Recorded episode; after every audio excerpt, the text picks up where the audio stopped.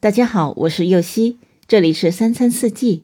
每天我将带您解锁家庭料理的无限乐趣，跟随四季餐桌的变化，用情品尝四季的微妙，一同感受生活中的小美好。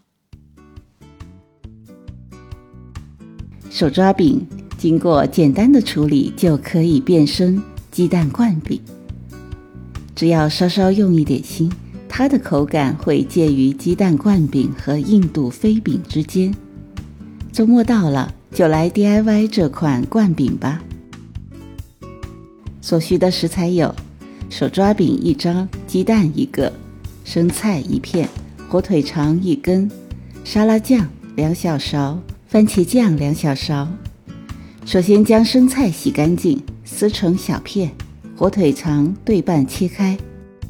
小火加热平底锅，不用放油。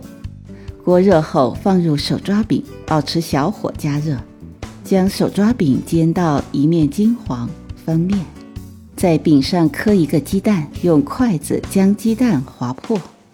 接着将火腿肠放在手抓饼的旁边，盖上锅盖，煎大约一分钟。等蛋清略发白凝固后，再次将饼翻面。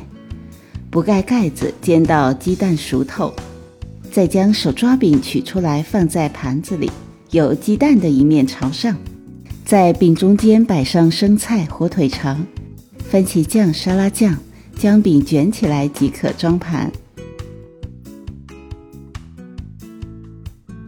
感谢您的收听，我是右西，明天解锁西葫芦鸡蛋饼。